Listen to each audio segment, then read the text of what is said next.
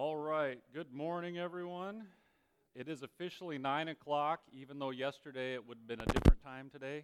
So, congratulations to you all for being here.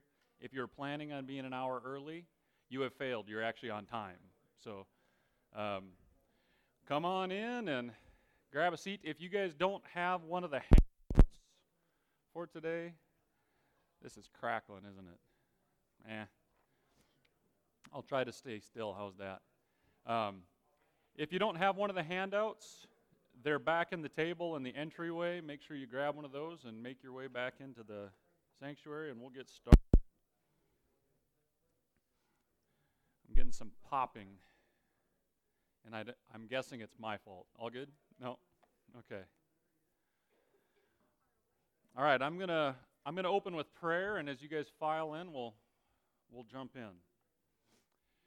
Heavenly Father, we thank you for uh, the change of seasons. We thank you for the way that you have um, just put the planets and the, the world into motion, Lord, and the things that come along with that. And Lord, we live in a place where we um, adjust the time a little bit, and, and even that is uh, wonderful, being able to have the, the sun in the sky for a longer part of the day even though it is really difficult with kids. And um, Lord, we just thank you so much for this morning. Thank you for the people that are here gathered together to, to learn and to worship. And we just pray that as we do that, that you would speak. Um, Lord, that our hearts would be uh, open and our ears would be open to what you have to say. And Lord, that we would just be lifted up as we fellowship together. We pray these things in Jesus' name. Amen. Okay. So, um, for those of you that don't, very few of you here, my name is Brian Finstrom, and we are going through a Sunday school series called Milestones in Biblical History. And last week, Bill kicked it off with uh, Genesis 1 in the beginning. Yeah, I don't know what's going on either. I'm just going to freeze, is really what's going to happen. I'm going to have to overcome my desire to wander. Um, and this week, we're actually going to be talking about the fall. So, the way that this all works out um, is on this timeline. So, you guys can see here that uh, we did creation last week, and you can see looking at a young earth timeline from the creation account where we actually have history and dates and, and ages and things along those lines. We've got somewhere, somewhere between 4200 and 4100 BC when creation happened. And we have gone almost nowhere going into this week. We are at the fall and the curse, and that's uh, very applicable considering the subject, right? So we've, we've moved almost no time whatsoever, and I get to cover 1,600 years of history this morning, okay? So everybody buckle up. We're going to we're gonna just plow forward, all right? So now, last week Bill talked about uh, in the beginning and, and God's creation and the things that came along with that. And we didn't get into, you know, all of the, the normal details you get into with the creation account, but we had some really good things talking about God's glory and, and why he did these things. And so in Genesis 1 1, in the beginning, God created the heavens and the earth. And by Genesis 3, man made a mess, right? So we've gone almost no distance whatsoever. So if you guys have your Bibles with you, um, you can open them up to Genesis, and we're going to be in the front side of Genesis. And if you guys didn't notice, I did some, I, I did some very, very, the extent of my artistic creativity with, um, with PowerPoint here. You can see this is Bill's picture here behind in the background, and using a little filter, I did this, and you see that it doesn't look quite the same because that's what ended up happening. A mess was made, right?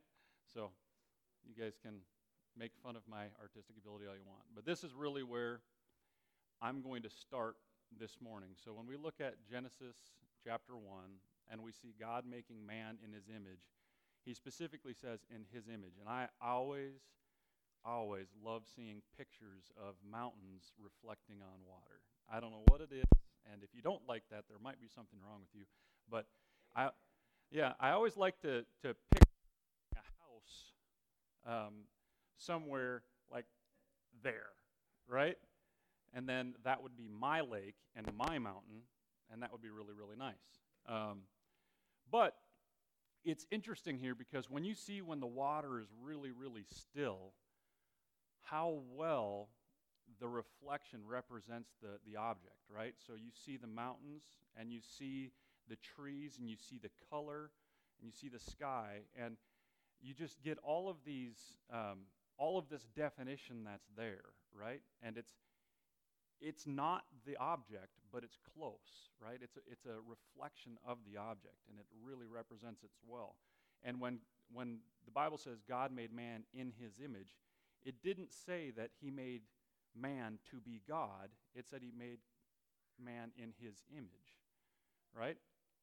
So, as we look at that and we think about ourselves being made in God's image, we're working and looking at the image today, right? And how the image gets distorted and how that, that comes into play. And so we are going from this pinnacle where everything is very, very good. It's this beautiful representation of, of what God wants. It's, it's wonderful. It reflects almost perfectly back on God what He has made. And we're going to get into the mire. We're going to get into the, uh, into the mix. So we're going to start in Genesis chapter 2, verses 15 to 18. I've got them up here. So the Lord God took the man and put him in the garden of Eden to work it and keep it. And the Lord God commanded the man, saying, You may surely eat of every tree of the garden, but of the tree of the knowledge of good and evil you shall not eat, for in the day that you eat of it you shall die. Then the Lord God said, It is not good that the man should be alone. I will make him a helper fit for him. Okay, so as we look at this, we're seeing God giving an instruction to Adam specifically and directly. Okay? And this is pre Eve as well. So we don't have the law as it's been given, right? Sin has not yet happened. Adam has a job, but Adam also has the capacity to obey, right? So God has given him instruction, and Adam is expected to obey this instruction. Not only that, we see when we get into Genesis 3 now that Adam has conveyed this to Eve. So if you guys will, turn to ch- chapter 3, and we're going to be looking at verses 1 through 17, and we'll be getting into our discussion groups um, when we start with this. So you guys can see kind of my, my breakdown um, of what's going on here in these different verses, but let's just read that together, and well, I'll read it out loud. You guys can listen, otherwise, it'll sound weird. Um, now the serpent was more crafty than any other beast of the field that the Lord God had made. He said to the woman, Did God actually sh- say, You shall not eat of any tree in the garden? And the woman said to the serpent, We may eat of the fruit of the trees in the garden, but God said, You shall not eat of the fruit of the tree that is in the midst of the garden, neither shall you touch it, lest you die. So we see that Adam has communicated to Eve something about this tree. It doesn't say that God communicated it specifically to Eve, but we know that at least Adam has communicated to Eve something there, and maybe even added to it, because God, it, it's not caught that God said, don't touch the tree. But we all know this when we have children, and we say, I don't want you to play in the living room near where that vase is. In fact, why don't you just stay out of the living room? Right? Same kind of a thing. Adam has maybe added on to the, to the rules a little bit, right? So, but the serpent said to the woman, You will not surely die, for God knows that when you eat of it, your eyes will be open, and you'll be like God, knowing good and evil. So when the woman saw that the tree was good for food, and that it was a delight to the eyes, and that the tree was desired to make one wise, she took of its fruit and said, and ate. And she also gave some to her husband who was with her, and he ate. Then the eyes of both were opened, and they knew that they were naked. And they sewed fig leaves together and made themselves loincloths. So we've gone through the deception, we've had the deception happen. We get into verse 7, and all of a sudden their eyes are open. They realize that something has changed, right? So now they're enlightened in one way, but something is different, and they're not exactly sure what yet. And they heard the sound of the Lord God walking in the garden in the cool of the day, and the man and his wife hid themselves from the presence of the Lord God among the trees of the garden. But the Lord God called to the man and said, Where are you? And he said, I have heard the sound of you in the garden, and I was afraid because I was naked, and I hid myself. Okay? And he said, Who told you that you were naked? Have you eaten of the tree which I command you not to eat? And of course, God knows that this has already happened, right? God is asking them questions to see if they're going to be truthful in responding to him. And the man said, The woman whom you gave to be with me, she gave me fruit of the tree, and I ate. Then the Lord God said to the woman, What have you done? And the woman said, The serpent deceived me, and I ate. And then the Lord says to the serpent, Because you have done this, cursed are you above all livestock and above all beasts of the field. On your belly you shall go, and dust you shall eat all the days of your life. I will put enmity between you and the woman, and between your offspring and her offspring. He shall bruise your head, and you shall bruise his heel. To the woman he said, I will multiply your pain in childbearing, and in pain you shall bring forth children. Your desire shall be for your husband, and he shall rule over you. And to Adam he said, Because you have listened to the voice of your wife, and have eaten of the tree of which I commanded you, you shall not eat of it. Cursed is the ground because of you. In pain you shall eat of it all the days of your life. Thorns and thistles shall bring, for, shall bring forth for you, and you shall eat the plants of the field. By the sweat of your face you shall eat bread, till you return to the ground, for out of it you were taken, for you are dust, and to dust you shall return. Okay. So, as we read this, we see right away that something has happened, right? Adam and Eve recognize it, and then when God comes in, he makes it plain. But here's another picture of a, a mountain pool, and you can see that there's some ripples in there. And we notice that even this small thing, seemingly small thing, has distorted the image that God had originally made, right? Just this very, very small thing has distorted what that is. So, um, in your groups now, what we're going to do is have you guys take a look at this, and we're going to work kind of backwards forwards. We're going to come to the middle on this. And uh, looking at the curse of the man in verses 17 to 19, how do we see that curse practically today? And then work up to the curse of the woman. And then we'll be comparing that. So you guys can see these questions up there. They're also in your handouts. So you can join into your groups, and we'll take a few minutes, and then we'll pull back together.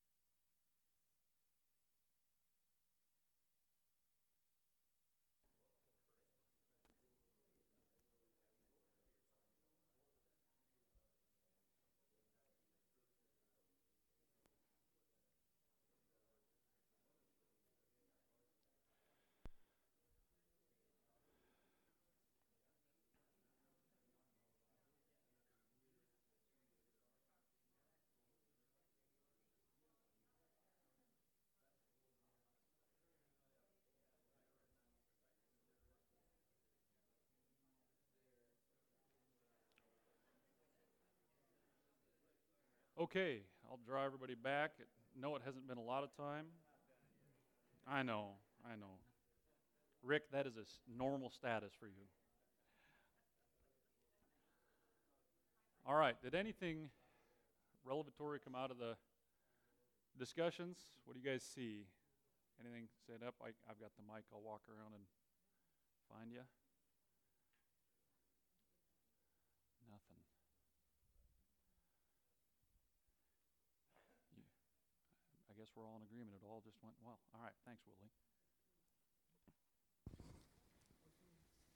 So I was curious if you, in your study, we we uh, got stuck on a point with the uh, verse 16 maybe where it says your desire shall be contrary to your husband, but then the KJV says your sh- your desire shall be for your husband. So why the difference? And So in in my study on that, so that's referring to the yeah the the verse where they talk about the woman's desire being for their husband, and we will get into that a little bit more. But the contrary to your husband, it seems to be a relatively recent translation of that that came about uh, out of the feminist movement. The second stage of the feminist movement is what I found. So, and it was actually a woman that that came up with that. So, um, it's not necessarily honest to the text going back to the actual Hebrew text. So the, the word desire is translated, and it's the same word that we're going to see um, in chapter 4 as well. So we'll get into that a little bit more on there. But yes, so um, we'll, we'll talk a little bit about it more there. We're not going to probably get too deep on it because it's uh, can be interpreted a couple different ways. Good question. Other things that came out of it? Nothing? Did it make sense? Do you guys follow? So when we see the curse of of the man, we've got obvious examples in our lives, right? We have if anybody's ever kept a garden or worked in a field or anything along those lines, we have continuous work to be able to let the fruit come out of those things, right? If you've got trees and everything along those lines, if you've ever been in an orchard, uh, the fruit that we eat, it does grow on its own, but to produce it in any sort of quantity or anything along those lines requires diligence and work for people to do that. And occasionally it um, produces forth a really great crop, and you don't have to do a whole lot about it. The same thing with animals. If you want animals to produce for you, you have to work with them um, to, to get those things. We're in a first world country, so we're pretty far removed. Um, the, the general uh, population statistics in the United States is that we have 2% of the population that produces all the food for the whole 100%. And then some of our country and, and a lot of the other countries, we produce more food in this country than just about any other place in the world, right? So it's a, we're, we're a few steps removed from that, and our idea, it's work to go to the grocery store to gather what other people have grown, right? And, and, and, and slaughtered and butchered. So we're maybe a little bit farther removed, but we still have to work. There's still things going there, uh, unless maybe a certain political party decides to get in there, and then we'll just have to work at a later on in life. Um, then the curse of the woman also uh, pretty obvious from the pain in childbirth and things along those lines, right? So um, I think I heard my wife talking about epidurals in the back there, and um, I got laser ears. So she, are they supposed to hurt? I, you know, so um, but it's still there, right? Whether you mask it with with drugs or not, there's still pain that's associated with that. I didn't feel much, to be perfectly honest, but Kelly told me that it was rather uncomfortable. Yeah, I know. It's gonna f- gonna feel it. Okay, so when we look at this curse and we compare it to what God promised in chapter two, what did what did God actually say in chapter two? Right, chapter two, He says, "When you eat of this tree, you shall surely die." Right, in that day you will die. So we see here that they're being cursed, but the death isn't instantaneous. That's a little bit of a an area you say it's like, okay, well, what happened there? And then that brings you to the question of why didn't God just kill him? How many people were there? Two, right? There were two people there. So, and yet God didn't say it's like, you know, I'm just going to start over. I'm going to push the reset button, right? Because he could have. He totally could have done that. But he chose not to, and I think that there was a reason for that. Okay? Because were Adam and Eve the only creation? They were not. Adam and Eve weren't. There was all the rest of the creation, not to mention the heavenly beings and the spirits that were there. And Adam and Eve were on display for all of the rest of creation, right? And Satan was opposed to that. So, this is the quote that I came up with that I think fit with that really well. It says, But once you throw a stone, there are, ripples in the pond, even if you remove the rock. So, removing man from life at that point doesn't change the fact that the creation was affected by what Adam and Eve did. So, even if God had gone in there and said, okay, man screwed this up, I'm going to remove man from this situation, the damage had already been done. The disobedience had occurred, right? And so it's been fallen. And so now our reflection is, like we saw before, where the ripples are on the pond and the image of God is now distorted.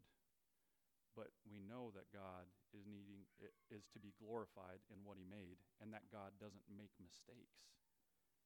And so, even though man made the mistake, it's the reflection on God that we're dealing with. Okay, so moving forward, we're going to go into chapter 4 now. And we have Cain and Abel, and we're going to get into our next discussion point here pretty soon. But what do we know about Cain and Abel? So, as we read through this, we see that they have Cain as the firstborn, and then they have Abel. And Cain and Abel are raised up to the point that they are doing jobs. They are working, right? So they're born before Seth, which we have a date for Seth. Seth was born when Adam was 130 years old, okay? So they're born sometime before that, and they're living under the curse. So Adam and Eve have already been cursed. The, the ground has been cursed as a result of what they did. And so Cain and Abel are out working, doing, doing their jobs to be able to produce their fruit. So Cain works the ground, Abel raises livestock. Okay? And so they had to do this work in order to survive. And as a result of doing this work, they recognized something about God. And as, as you look at verses um, 5 through 7, we see that um, God is very present there. Cain and Abel recognize that they made something and they want to give a part of it to God. Cain gives some, Abel gives the first fruits, and uh, God has regard for Abel's, but doesn't have regard for Cain's. And Cain gets angry, and the Lord says to Cain, Why are you angry? Why has your face fallen? If you do well, will you not be accepted? And if you do not do well, sin is crouching at the door. Its desire is for you, but you must rule over it. Okay? So we see God actually entering into the situation and specifically talking to Ain and encouraging Ain, Cain really in this, right? He's saying, listen, this isn't a this isn't a fatal thing that you've done, but you need to do a good job. Okay? So he's very present there, um, spending time with them and doing these things. And when he talks to Cain, the word that he uses there is like what uh, Willie asked the question about this desire word. It's the exact same Hebrew word. It's called teshuka, is the, the way that we pronounce it. And that's what it means. It's an actual desire for. So if we use that and we say that um, if you have an author that uses the same word twice with different contexts, that helps you understand a little bit more about what that author was trying to say. So it's saying that sin's desire for Cain is similar to the woman's desire for her husband.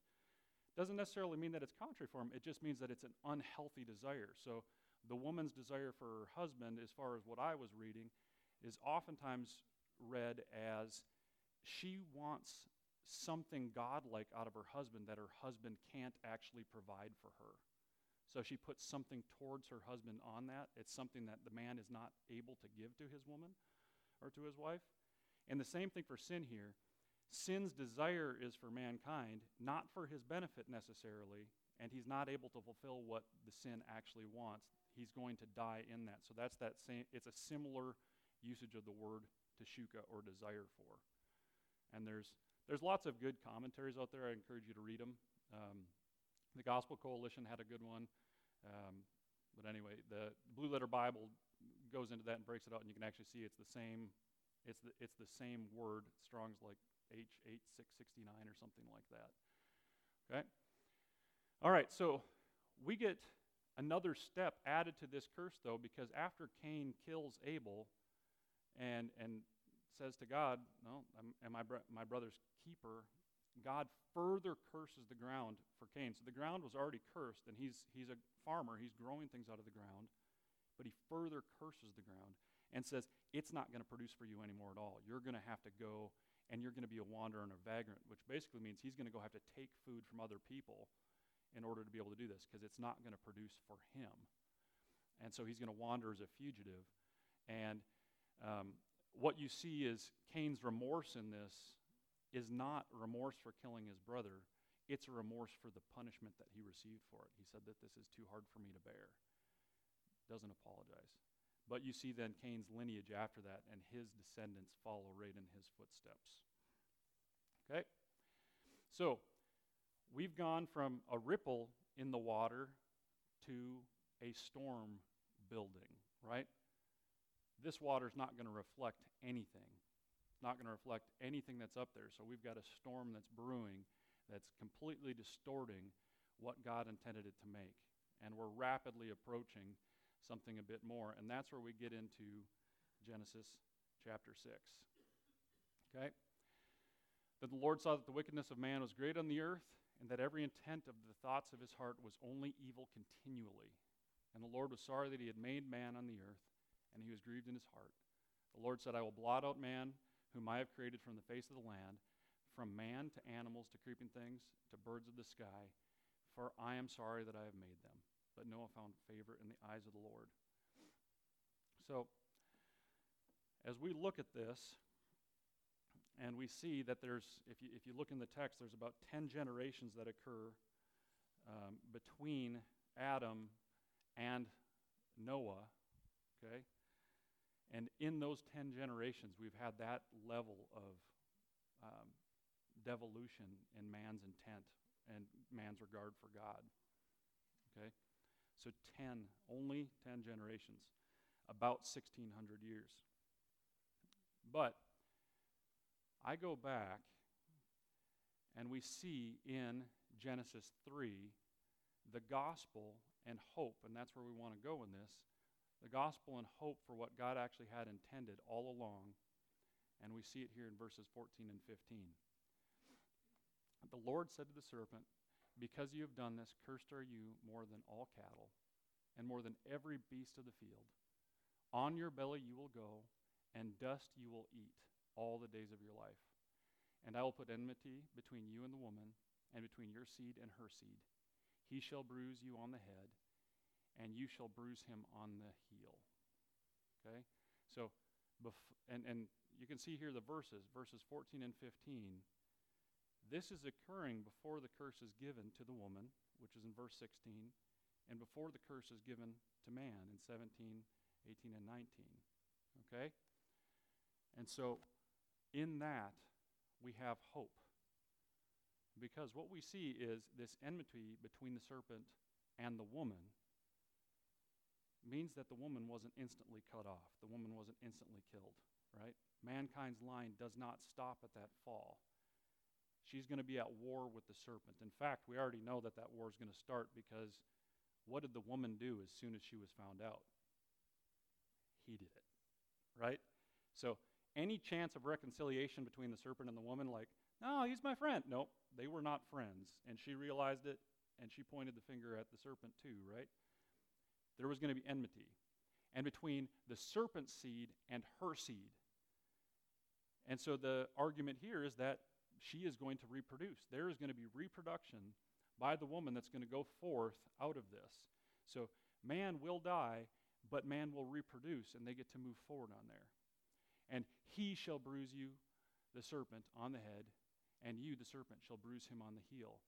And so this is specifically pointing to Jesus. And this is the first rendering of the gospel in the Bible, and we get it right away almost in chapter 3. And this is called the Proto Evangelium, as it's the, the very first mention of what God's overall plan was for his creation.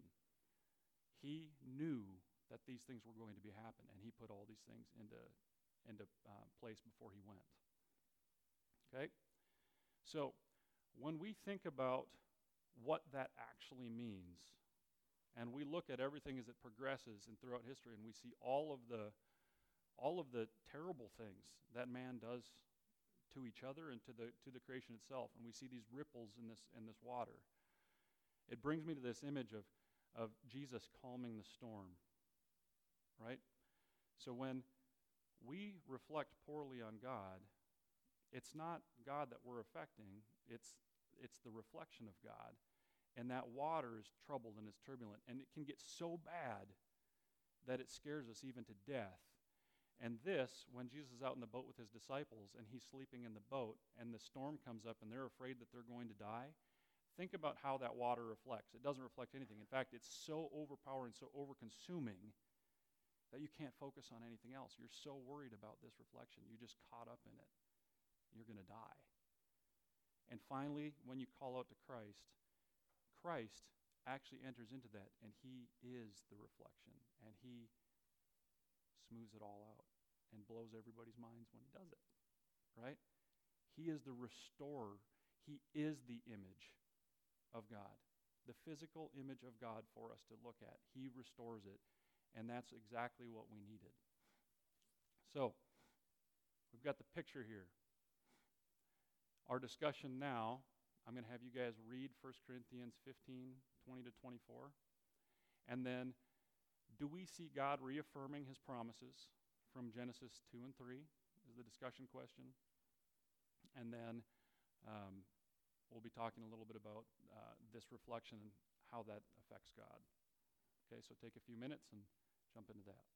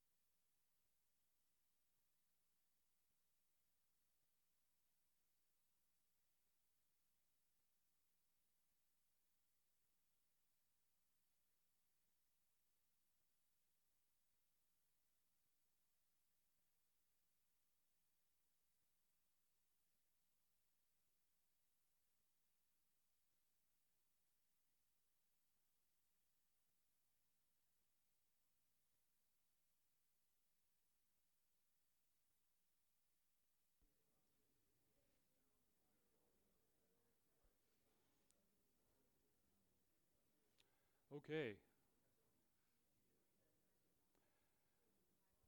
Draw it back in.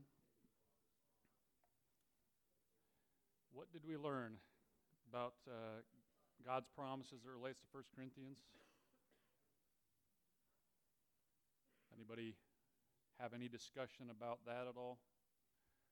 First portion? Lots of text to choose from here. This was the one that I came into. Do we see God reaffirming his promises from Genesis 2 and 3 in Christ? Yes. Does man die? Yeah. Man dies, right? But Christ was raised from the dead. And the bruising, I always found that kind of interesting when you look at chapter 3 when he talks about bruising, that the man will bruise the serpent's head and the serpent will bruise man's heel, the seed's heel. And how that implies injury, right? A, a bruise is injury. And so Christ, we know in reading through the Gospels that Christ was injured, right? He was, he was brutally beaten, scourged, crucified, and put into, into earth. But the, the death was a temporary death. It was not a eternal death. Whereas if you think about getting bruised on the head, that's a mortal, a much more severe injury. And yet, when Christ died on the cross, we don't see that Satan was immediately sent off either, right? So it wasn't that he lopped the head off of Satan at that point. Satan still is in existence. So this bruising implies that there's still some time that's taking place on here, but Christ has has done his work, and now is with the Father until we get there. So we see that re- reaffirmation of promises. Now I'm curious about the the second part of that. What did you guys get? Did you have any good conversation about the the image and reflection that we are, and what that actually does to or says about God? Good conversation about that. I've got the mic. I'll bring it to you.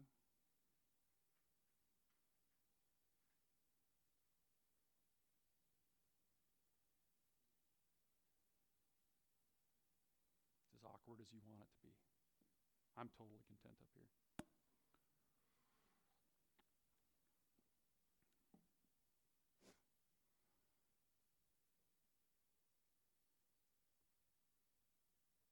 What do you guys think?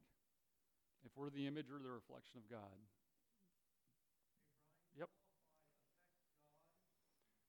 Does it, does it actually do anything to who God is? Yeah. So we're the reflection. So God is God whether whether we're good or whether we're not, right? God is God.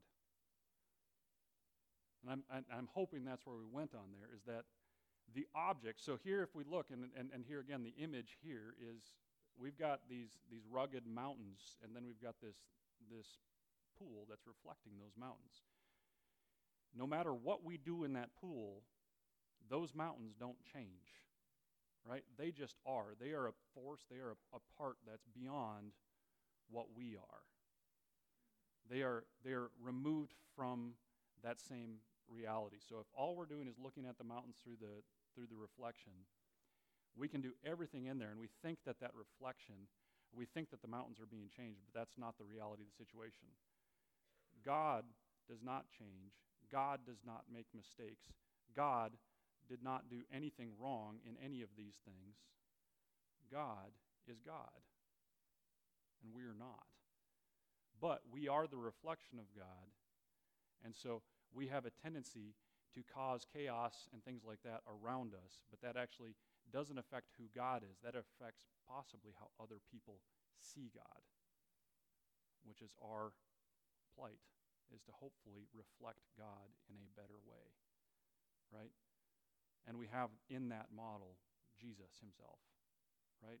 Who is the perfect representation of what man was supposed to be from the beginning but it doesn't change who God actually is. Does that make sense?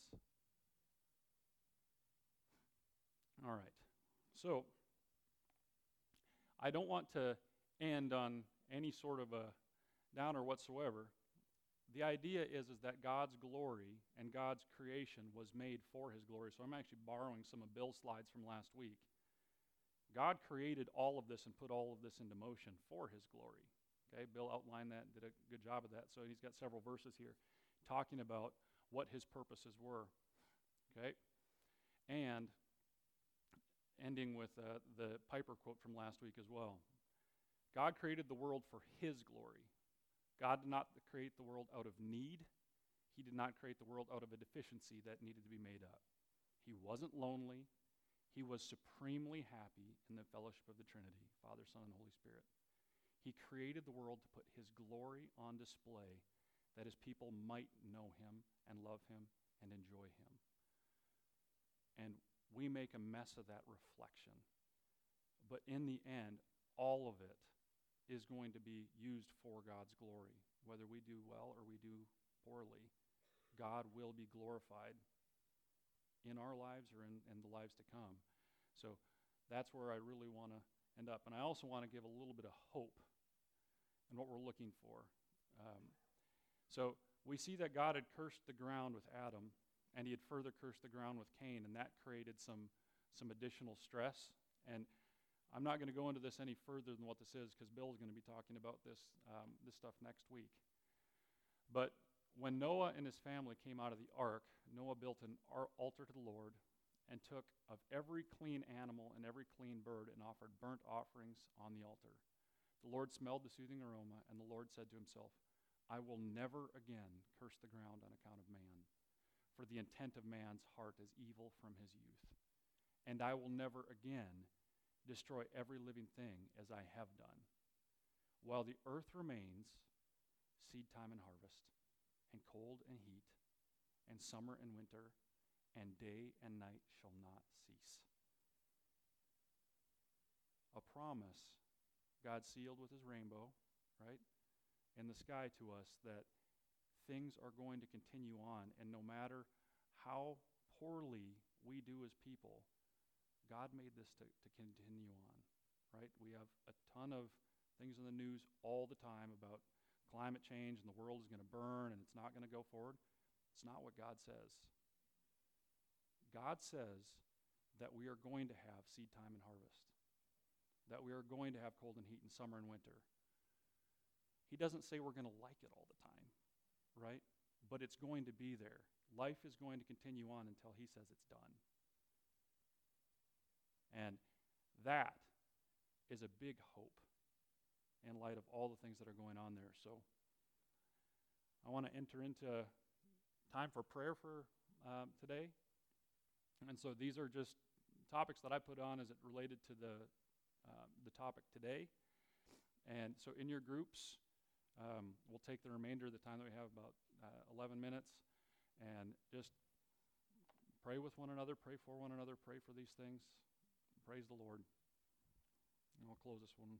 Time's up.